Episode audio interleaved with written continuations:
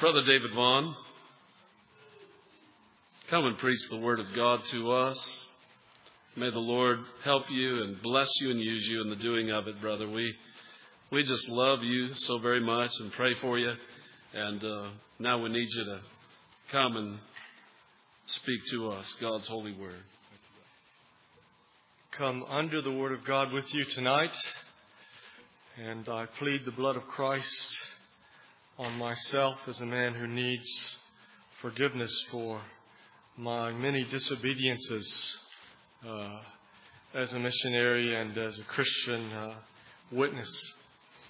So I uh, pray and have prayed uh, much on the plane, had much time uh, before this coming here and uh, in the last couple of days that I may come under the Word of God with you tonight and that, uh, that our Lord would bless us.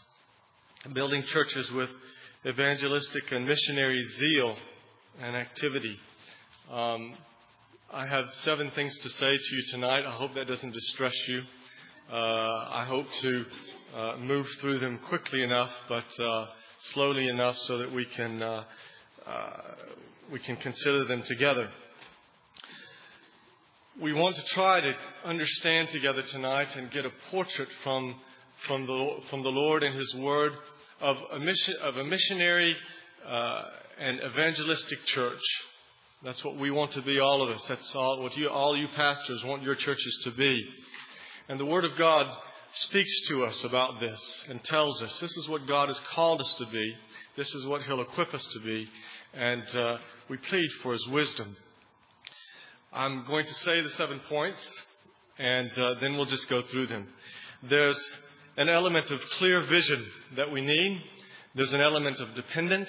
There's an element of spirituality.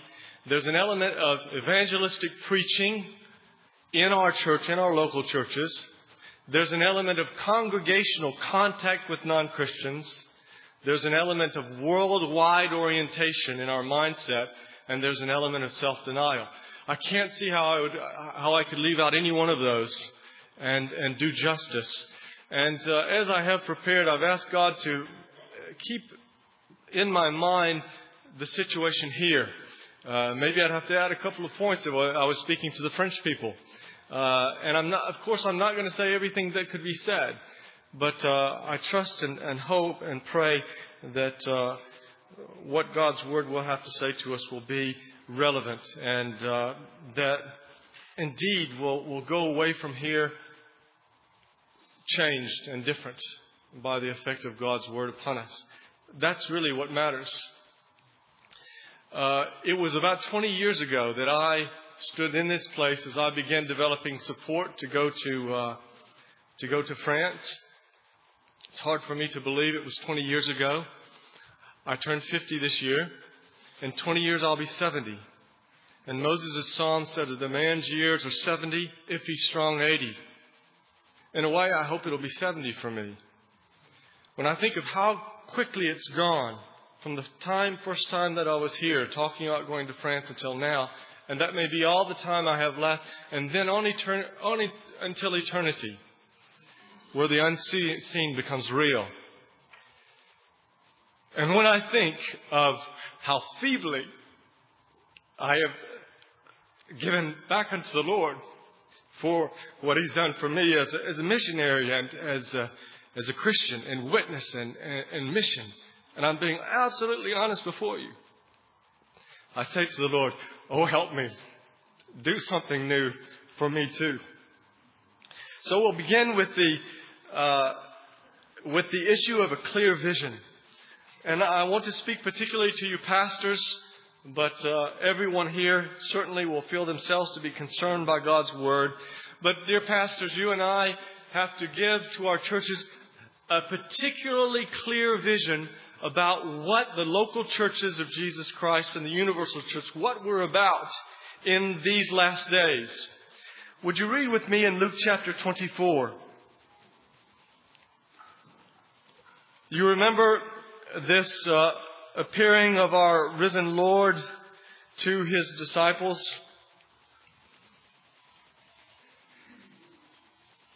And in verse 44, we find these words.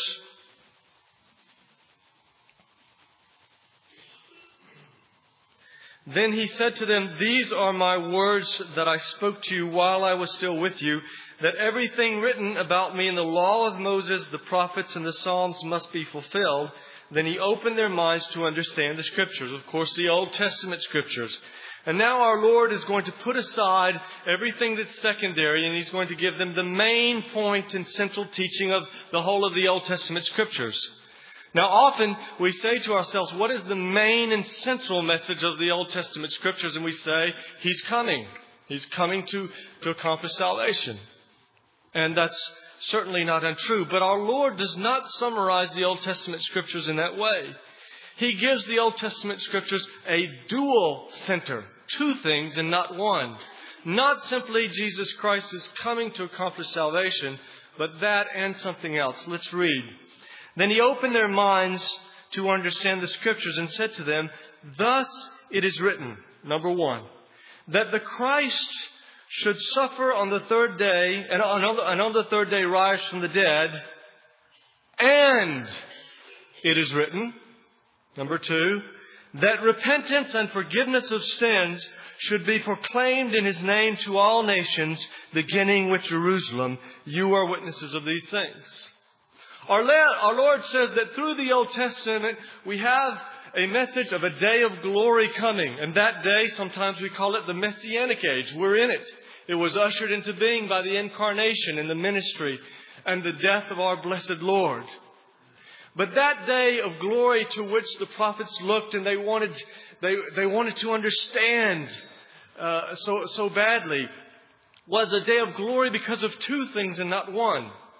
It was a day of glory because God the Son would become a man and because he would die and expiate the sins of his elect people. But it was a, it's a day of glory also because that salvation would then go out and be proclaimed through all the nations. Here is the dual glory, the accomplishment of salvation and the proclamation of that salvation and the gathering of all the nations. Now, perhaps we can say it this way. When we read all the Old Testament, we get the image that the God that we have, the God who is there, and before we whom we speak and listen tonight, is a God on a mission. All throughout the scriptures, he pictures himself, and it's true. He has been, he ever has been, he is, and he will be a God on a mission. That's very important, isn't it? And that mission that absorbs the divine heart, and we bless him that it does, is that all the nations shall see the glory of the Lord. And that one day the knowledge of the glory of God shall cover the earth as the waters cover the sea. And so we see it in the prophets and all the Old Testament. We hear this constant talk about the nations. The nations will be blessed in you, Abraham. To Moses, God swears and says, As I live, all the extremities of the, uh, of the earth, I'm speaking in French, sorry, la terre, the, the earth shall see my glory. Over and over again, there's something on the heart of God. And all this time, we're only in the preparation stage of the mission.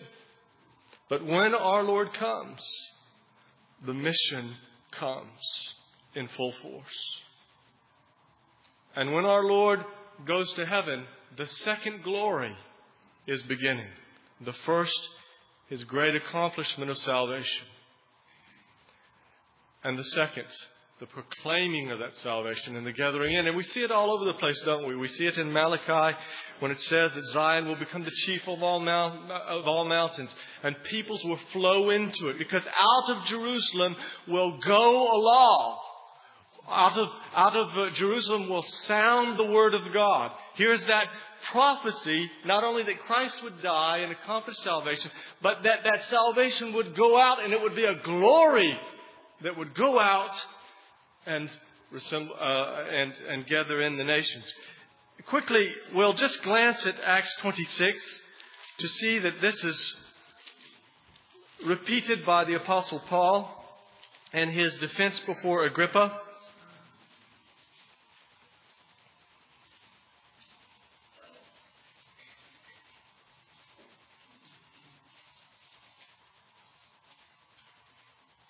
We're reading verses 22 and 23 of chapter 26.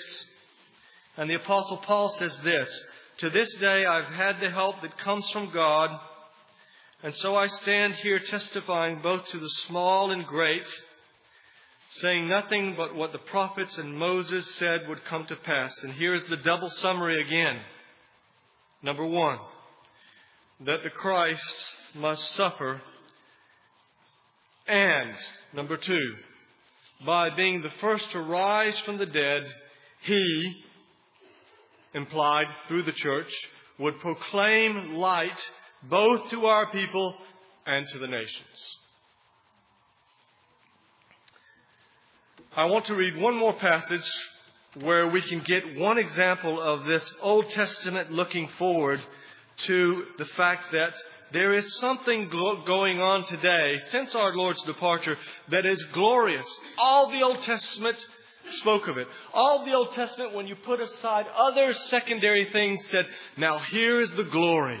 Here is where God makes himself glorious. In the, in the accomplishing of salvation and in this gathering in of the nations. I'm reading to you from the very last portion of the book of Isaiah in chapter 66. Don't bother to turn there if you don't wish, but I'm reading verses 18 to 20. And here it is. For I know their works and their thoughts, and the time is coming. For us, it's, it's now. Together all nations and tongues, and they shall come and see my glory.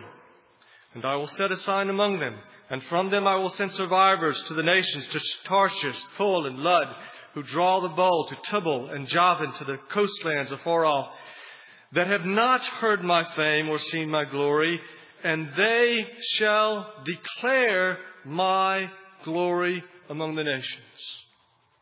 The Old Testament is telling us that the Christ would die, and then that in these times the gospel of salvation will be preached to all the nations. So we could say it this way the Old Testament is not only messianic, it's missional. And perhaps we should say it's missional because it's messianic, because the way Paul says it is because of his rising, Jesus Christ would be the first to proclaim. And so we can stop and say, it is God's mission it is never our mission, dear people. The moment we take it upon ourselves and we think it's our mission and we want to be good, don't we? So we want this to be somehow something that lives in and of itself in our hearts, we're, we're in trouble. It is the mission of God. It has lived in the divine heart of pure, holy love, and it will always live there and never change. And we catch it by staying in communion with our God. But it is His mission. Now, why am I laboring this? And this point is a bit longer than the others. What is the importance of this? We must come to understand in our local churches that missions is not one of the activities of a local church. We must become gripped by the fact that all the Old Testament says, this is it. Now I understand that we do and we are many things as a church. We worship, we pursue holiness. But in all of this, it's never detached from the fact that we are a sent people. We cannot but be a sent people. Our Lord says, As the Father sent me, I send you. Now think of the Lord Jesus for a moment. Our Lord was many things as the perfect man. He worshiped. He prayed. He pursued holiness. But can we ever think of Jesus apart from his Saviorhood? Can we ever think of anything about him that is not intimately attached to the fact that he is the sent one? I came from heaven to earth to seek and to save the lost. This is it. And as I have been sent, so send I you. We must have a clear vision. This is a day of glory and the glory of this day is the proclaiming of the glory of God in Jesus Christ, the Savior of sinners, to all the nations, every one of them.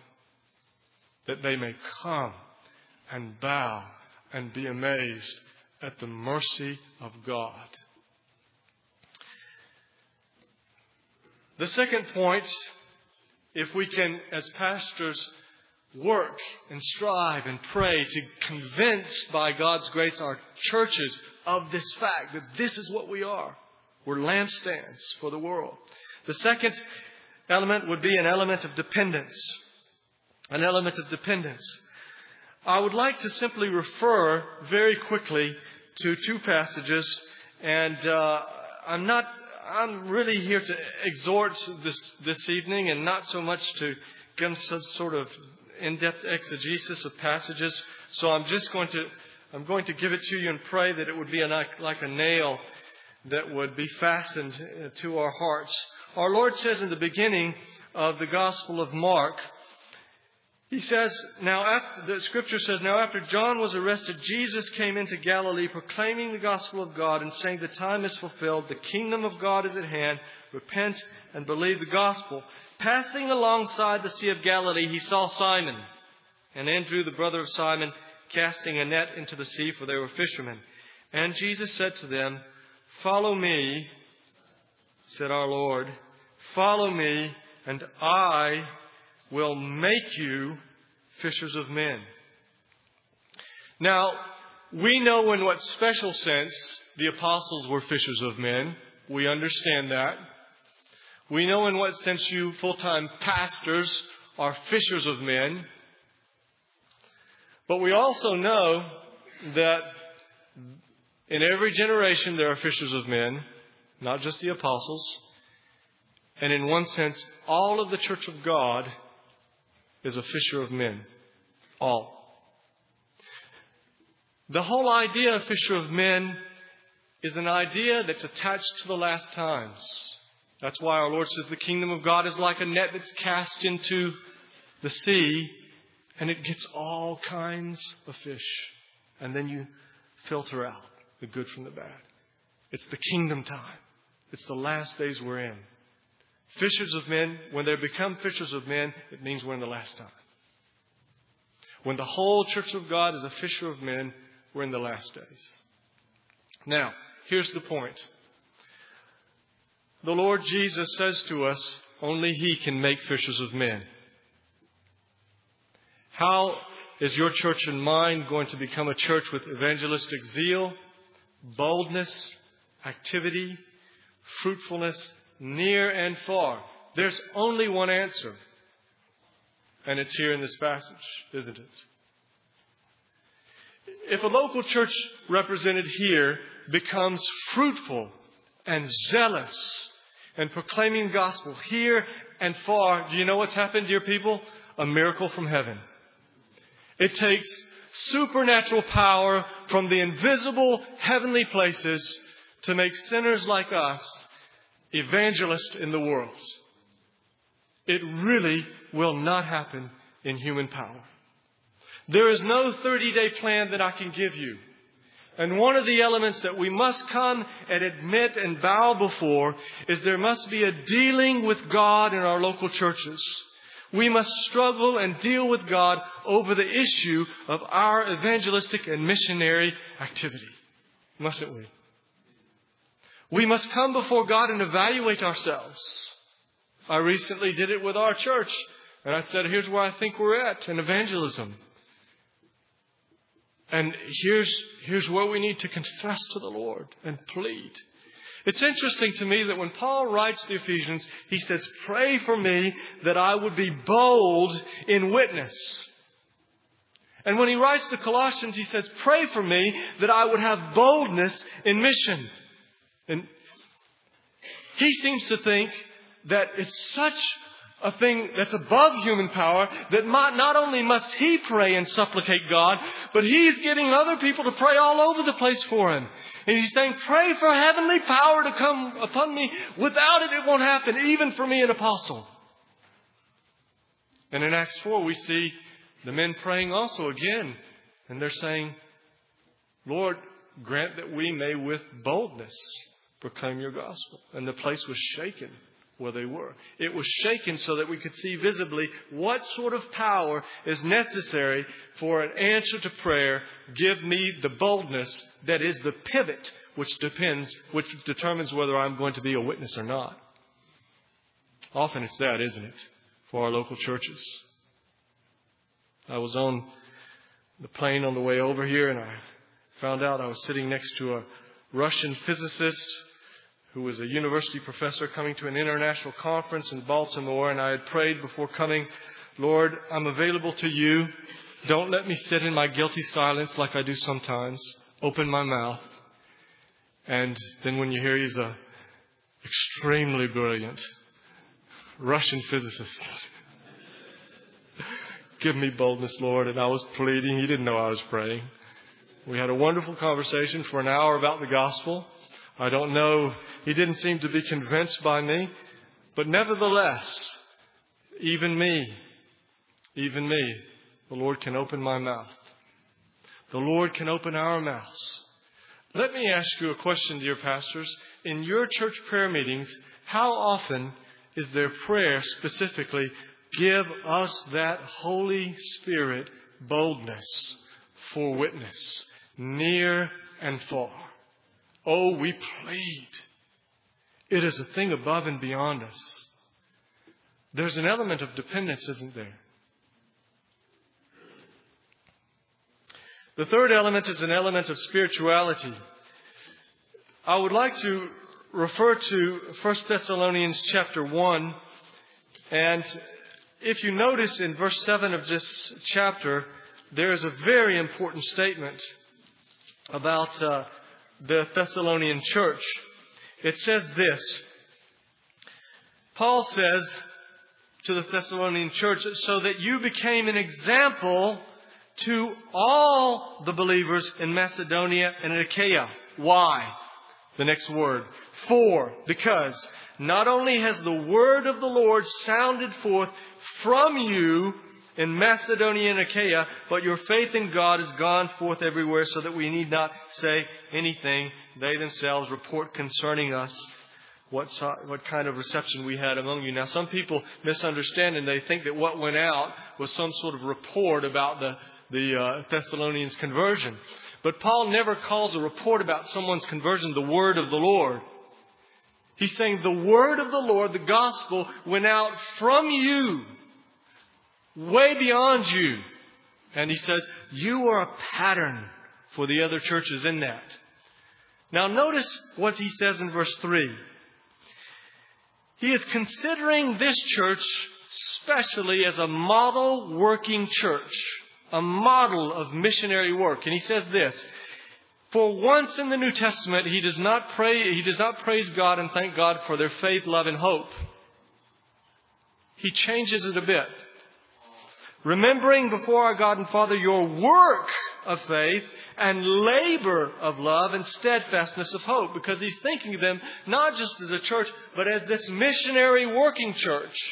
And the lesson of this verse 3, which is very important, is that all missionary work comes out of faith, love, and hope.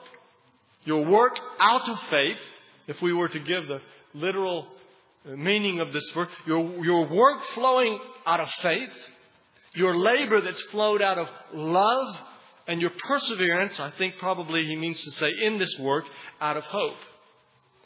Very simply, we can say that our local churches must never pursue missionary zeal and activity as a separate thing.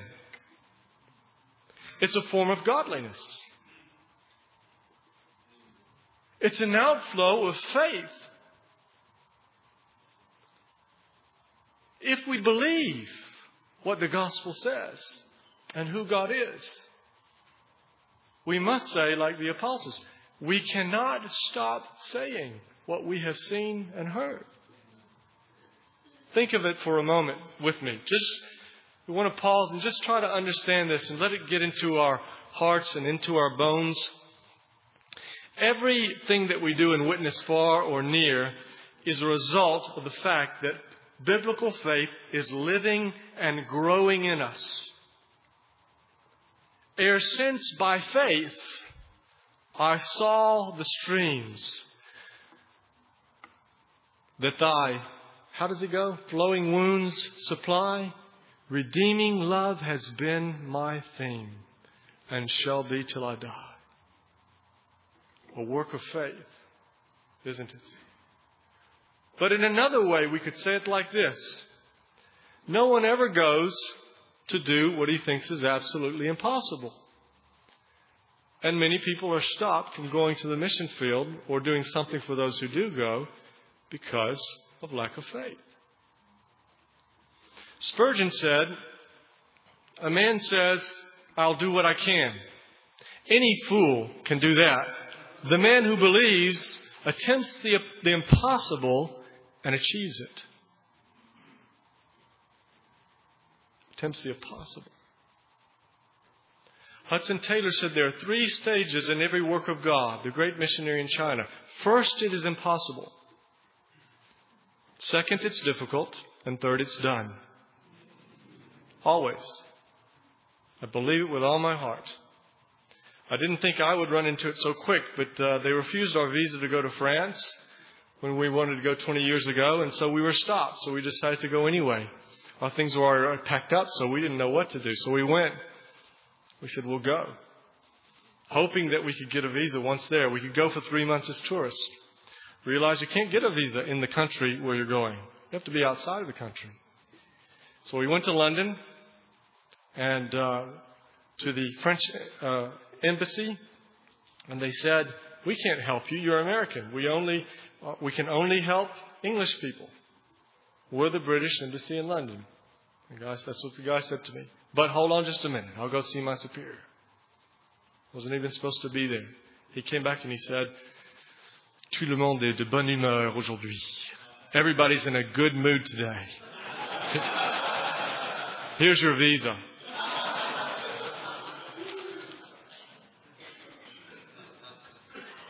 Faith, it's a work of faith. It's a labor of love, isn't it? Everything we do in missions, everything we do in witness, near and far, is because of the fact that biblical love for Christ and for poor sinners is living in our hearts and growing. And here's, I guess, where I admit to you that I have been worked over the most and wept the most in preparing this message. And thinking of my own life and all the times when I have not witnessed and I have not been bold, and it's been my foolish pride and selfishness. And thinking about it and searching myself and thinking as if to see the Lord, His blessed heart grieved and saying about me, not enough love, not enough love, not enough love. The one who loved me all the way to a cross.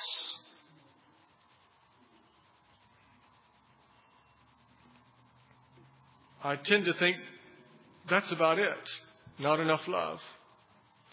But then there's the perseverance of hope.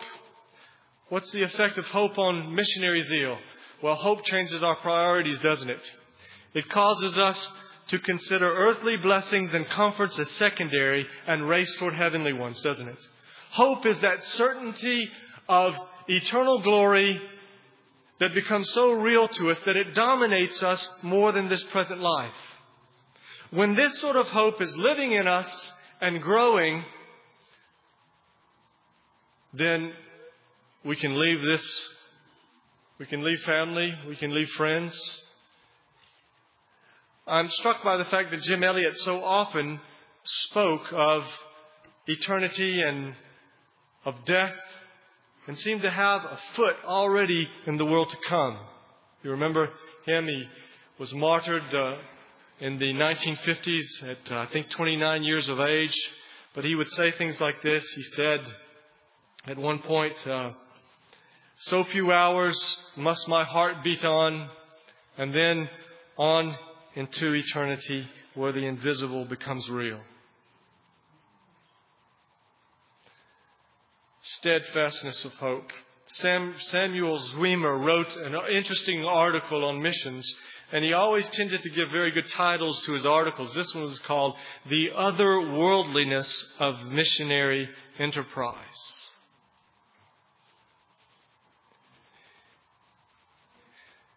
In the measure in which we are selfish, which is the opposite of love, unbelieving and doubting, which is the opposite of faith, and worldly which is the opposite of hope, we will not do much for missions. God help us. God help us to seek godliness. The fourth element, a clear conviction of our missionary task in these last days, the element of deep dependence, the element of spirituality, the element of evangelistic preaching by the pastors. And now I want to address this particular word to those who preach the gospel among us. In the book of Acts, chapter uh, 17, Paul is speaking to, excuse me, chapter, chapter 20,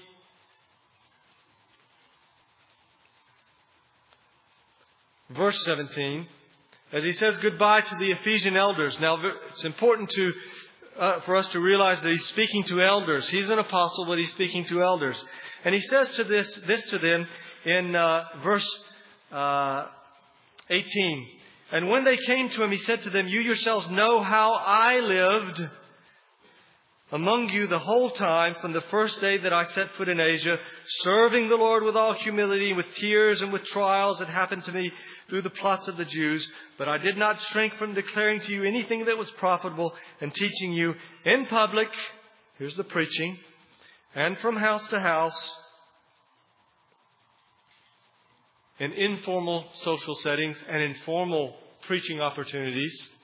He says that was the pattern of his ministry, testifying to both Jews and to Greeks of repentance toward God and faith in our Lord Jesus Christ, the gospel. Now, if we go on down in the passage, we find that later Paul says something about the fact that he worked with his own hands, and he says, In this way, in all these things, I have shown to you that by working with my hand, working hard, uh, we're to serve the Lord. In other words, in this passage, Paul is not just defending his ministry and saying, I was a real apostle, so accept the gospel, accept my message. I'm proving to you that this was for real. He is saying that. But in the whole passage, he's also getting himself as a pattern. He's saying, Look at the way I ministered with you, and I showed you how you must do yourself. So this passage for, is for the elders and the preachers here.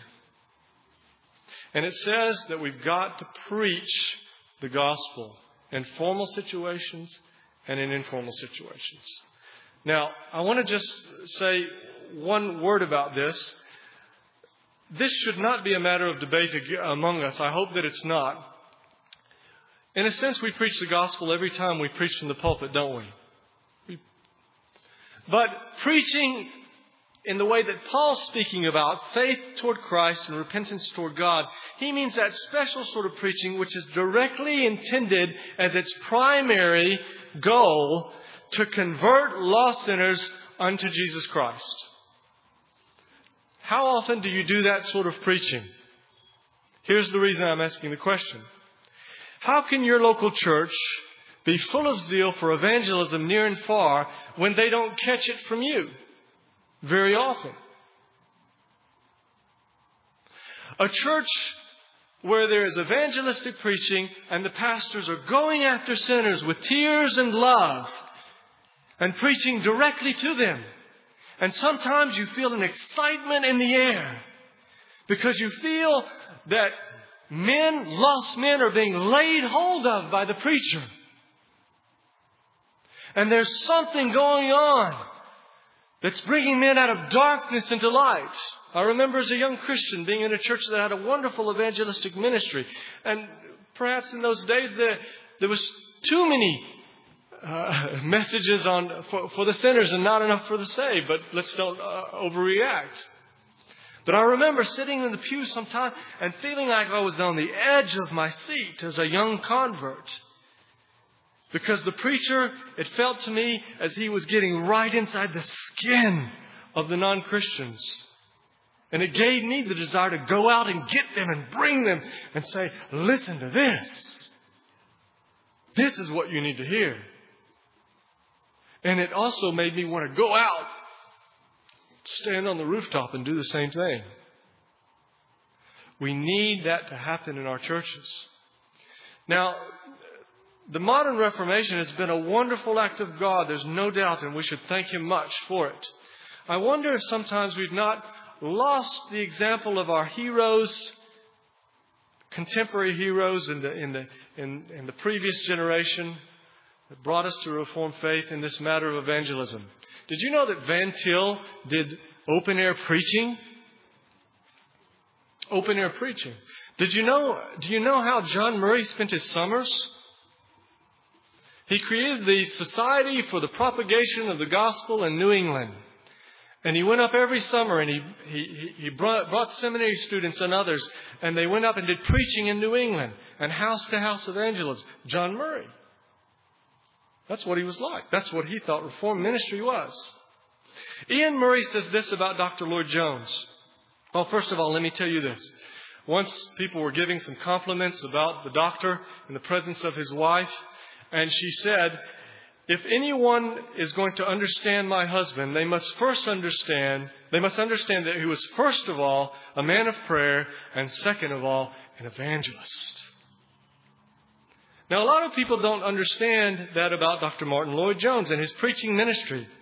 In fact, Iain Murray says in his biography of Lloyd-Jones that from reading the published works of Lloyd-Jones, many people in the Reform movement today have gotten exactly the opposite impression from the reality about the uh, proportion and weight that evangelistic preaching had in his ministry.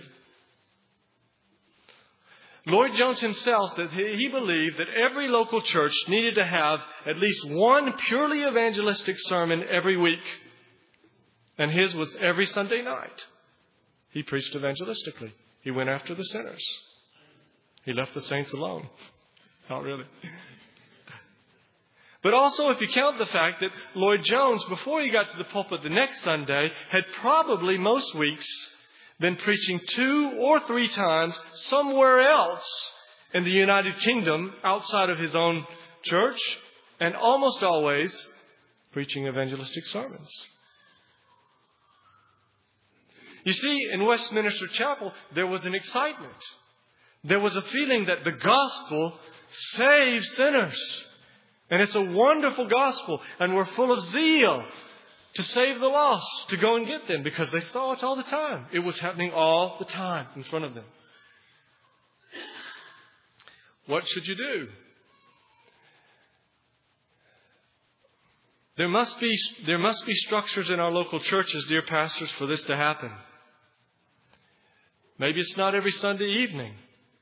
But if we're, I believe with all my heart, if we're ever to have Reformed Baptist churches that become powers for missionary and local evangelistic outreach. There's, this has got to happen in our churches. There have got to be times when we say at least once a quarter, we're having an evangelistic service and we're giving out invitations and the members going to take invitations and go get their friends and say, come, we're having a special message. It's about this and it will interest you. The way we've done it in France at times is to rent out a hall the mayor's office, some place where the people come for other things, they're used to it. Because the French people don't like to, most have never been inside a Protestant church, it's a bit fearful. We have it on a Friday night. We say, well, the subject's going to be, is there any meaning in life? But I'm going to preach the gospel. Or, with all the suffering and evil in the world, could God exist? But I'm going to get to the cross. But I'm going to start where they're at. However you do it, may it be planned, may it be determined, may it be regular. And certainly I believe this will contribute to your church having evangelistic and missionary uh, zeal and outreach. The next thing concerns the members of the church. The next point is the element of congregational contact with the world. Now, we all know uh, that witness is done by preachers, but also by laymen. I hear that there's somewhat of a debate about these things, And I hope that the enemy does not cause us at all to become upset with one another about such an issue as witness. This would be just his way. It would be just his ruse. We all know that I heard Sinclair Ferguson say it recently in a, in, a, in a message that most people come to Christ through the preaching of called preachers. Perhaps that's true. At least they, the preachers often are the last one to draw the net. But we also know that most people come to Christ because they've been gospelized by non-preachers before they ever heard a preacher. John Nevius, the great missionary in the, night in the uh, 1800s, early 1900s in China, was asked how most of the 30,000 Christians in China of his time had come to Christ. And he listed about five ways in which they'd spread the gospel in China. Itinerations, I mean, open air preaching, traveling from place to place, literature, and several other things. And he spoke of the vast amount of each that they had done. The hundreds of thousands of open air preaching and the millions of tracts. And he said at the end, but the thing that has brought more people to Christ in China than all the others put together is informal social contact. So our people must be in the world. Our Lord gave the example. He was the friend of sinners. He was eating with sinners. And this is a great point of necessity for us. How can your church have evangelistic zeal if they don't have any good friends who are, who are non Christians? Now, this can become a problem in America, especially as we become more polarized in this day between the believing and the unbelieving. There's a temptation to draw back, to close ourselves among ourselves. There are things that we do that may be quite good in and of themselves, but they also have dangers. Things like homeschooling or Christian schooling, which may be the way of wisdom for your family. But if you do this, you must make a concerted attempt to find some way that you're in contact and in activities with non Christian people. I had the experience uh, a few years ago of having a meal with a uh, Reformed Baptist family, dear family, God, godly family with several children, homeschooled them all. The oldest had just finished her high school, was heading off to university. No homeschooling university around for her. And they said to me that night, to be quite frank with you, we're scared to death to send her off because she's never had a non Christian friend. I wanted to weep. That is called hiding your light under a bushel. This is something that we have to work at, isn't it? Uh, perhaps pastors more than anybody. Because by the nature of our work, we're with, we're with the flock, aren't we? But whatever it takes, we need to be out there meeting non Christians. And my, uh, my, my question to you is the people in your church, and perhaps you you yourself, and I ask myself the question too how often do we have non Christian friends around our supper table? Non Christian friends that are not connected with our family. We have uh, families in our church, Christian families in our church, that are constantly having non Christian families around their dinner table. Such a gift to have people like that. And much, many of the converts that you saw on the photos was just because of that one thing. I get invited to meals where I know they're inviting some non Christian friends and they're inviting me too, just in case there's a question or two that they can't answer. I think it's great. It's fantastic. This is so important. Congregational contact with the world. The sixth element is the element of worldwide outlook and orientation. Our Lord says, as you remember, go therefore and make disciples of all the nations, of all the nations And he says, In this I will be with you every day until the end of the age. The commission remains. We're under it today. We're under that glorious, adventurous commission. And I believe it's the greatest adventure that a human spirit could ever be involved in. The greatest mission. Imagine it. Sent by the one who has all authority in heaven and on earth, with his own power to all nations. But the all nations means that your congregation and mine must have a worldwide outlook. Worldwide outlook. What do I mean by that?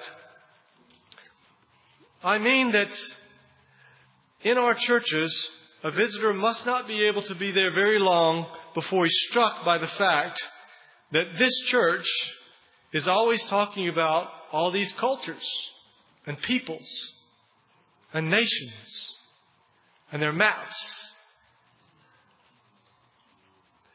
Did you know that there are huge swaths of humanity today uh, that are still unreached by the gospel?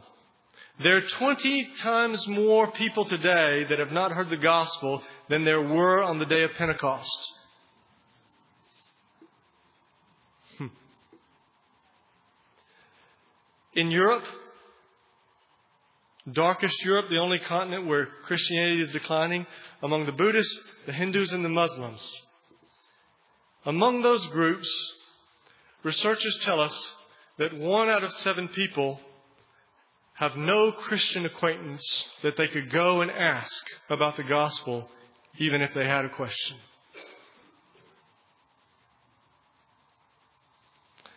Do your people know, in your church, know that? Do they know where these hidden peoples are?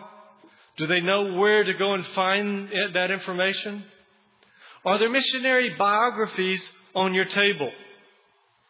Do you have a prayer meeting that's, that's given to missions or largely given to missions or some way of often regularly praying for missions? King's Chapel in Cincinnati, church where Tom Wells was for many years the pastor, dear brother, wrote Vision for Missions.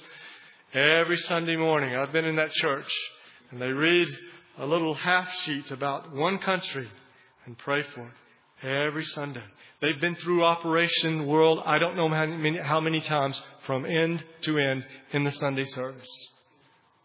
I don't know how you do it. For nine years in our church in France, we had a prayer meeting for missions for the nations, and only for that, uh, once a month every Sunday afternoon. We've got to do it somehow. But do we have that worldwide orientation? Are you using Operation World even with all its weaknesses? Uh, do your people here teach an exhortation on world missions? Do you have a missionary conference? Do people have the, mission, the mental image that missionary enterprise of taking the gospel to the nations is the most glorious and happy thing that's happening in the world today? Do, your, do the people in your church think that it's important for children to learn other languages?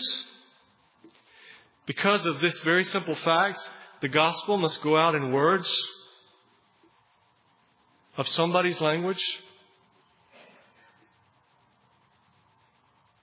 Do your church members take advantage of opportunities for contact with foreign students that live in your city? Or foreign exchange programs? Is it the world, the world, the world? May God help us to be so. It's, a, it's a, an exciting thing to be involved in the nations and to think about Bolivia and Azerbaijan and uh, uh, Thailand and all of these peoples who need the gospel. The last element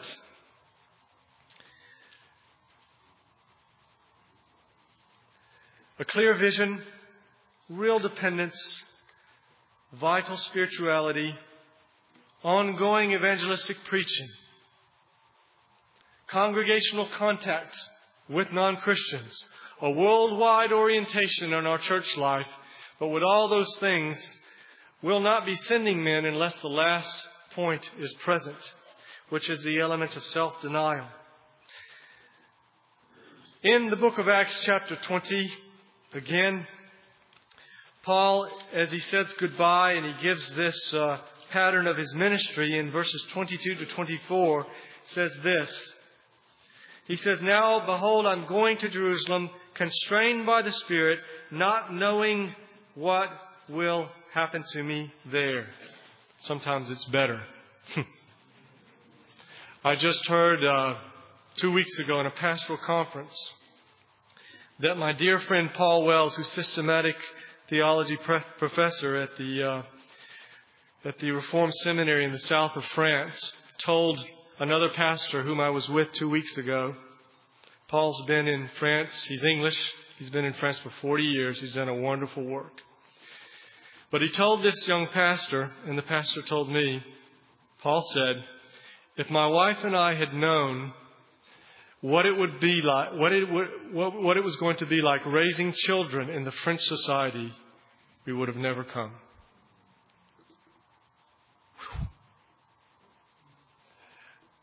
It's tough. My children have never known a child in all their classes from primary to high school who was a church attender in their class. Catholic, Protestant, anything. I don't know what Paul meant. I don't think he meant we did the wrong thing if we had to do it again. I know he, I know he didn't mean that. I think he just meant sometimes it's better not to know. But Paul does know something. He knows enough to perhaps uh, make us shrink. He says he doesn't. He didn't shrink, but uh, he says, except that the Holy Spirit testifies to me in every city that imprisonment and afflictions await me. But I do not account my life of any value, uh, not, nor as precious to myself, if only I may finish my course and the ministry that I received from the Lord Jesus. And the question is, what in the world could stop a man like that? A man like that could go anywhere.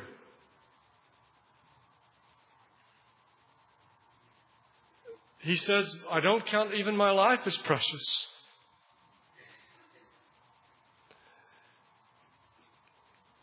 All throughout the New Testament, we find that missionary work advances through self denial and suffering. Death works in us, Paul says, but life in you. And that wasn't a concept for him. It was a hard weary, painful, costly reality.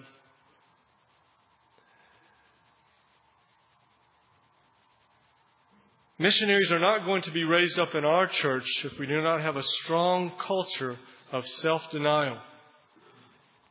It is not enough for us to say, God is most glorified when we most enjoy Him.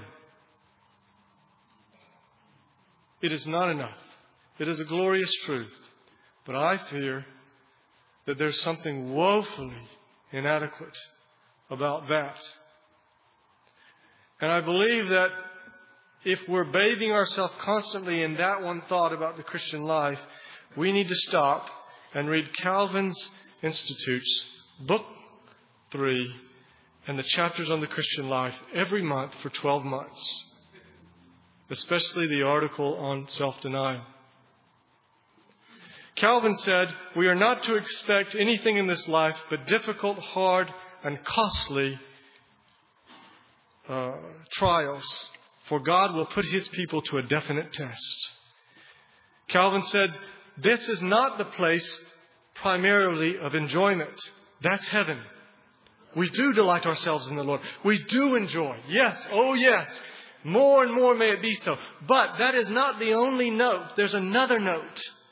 And the other note is that may God enjoy it when we do His will, forgetful of the whole issue of enjoyment, because His will must be done. It is the cross here, it is the crown later.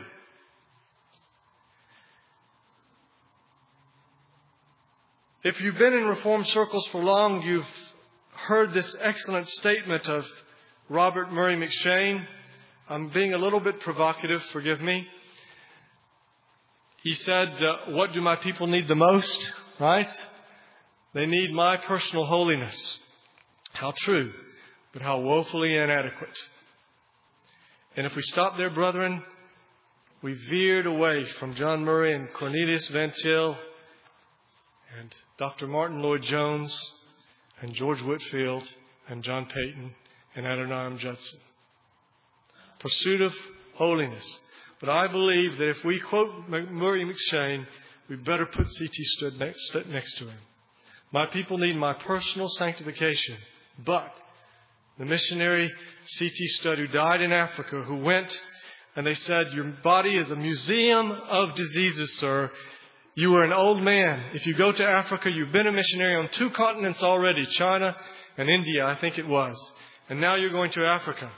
And he said, If I die, my, may my tombstone be a stepping stone for younger men to step on me and go farther. He stayed for 16 years, and there were, I think, 15,000 African Christians at his, at his funeral that had been won to Christ because he dared to go with his body a museum of diseases. C.T. Studd said this, and we add it to Murray M'Cheyne. God's ideal of a saint is not a man who's primarily concerned about his own sanctification. God's ideal of a saint is 50% soldier.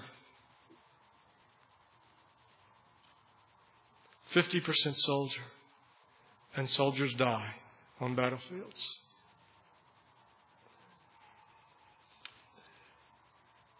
The element of self denial. Awake my soul, stretch every nerve, and press with vigor on. A heavenly race demands thy zeal and an immortal crown. We can take great hope, brethren, because everything that we've mentioned today, tonight, though we see our great need and sin in all of these areas, we look aside from our sin, we look aside for our need, and we see this scene at the end of our Lord's life. He breathes on the apostles, symbolizing the giving of the Spirit of God and His all sufficient power. He breathes on them, the Son of God, and He says, Go, as my Father has sent me, so send I you. We can do all things through Christ. May He help us too for His glory.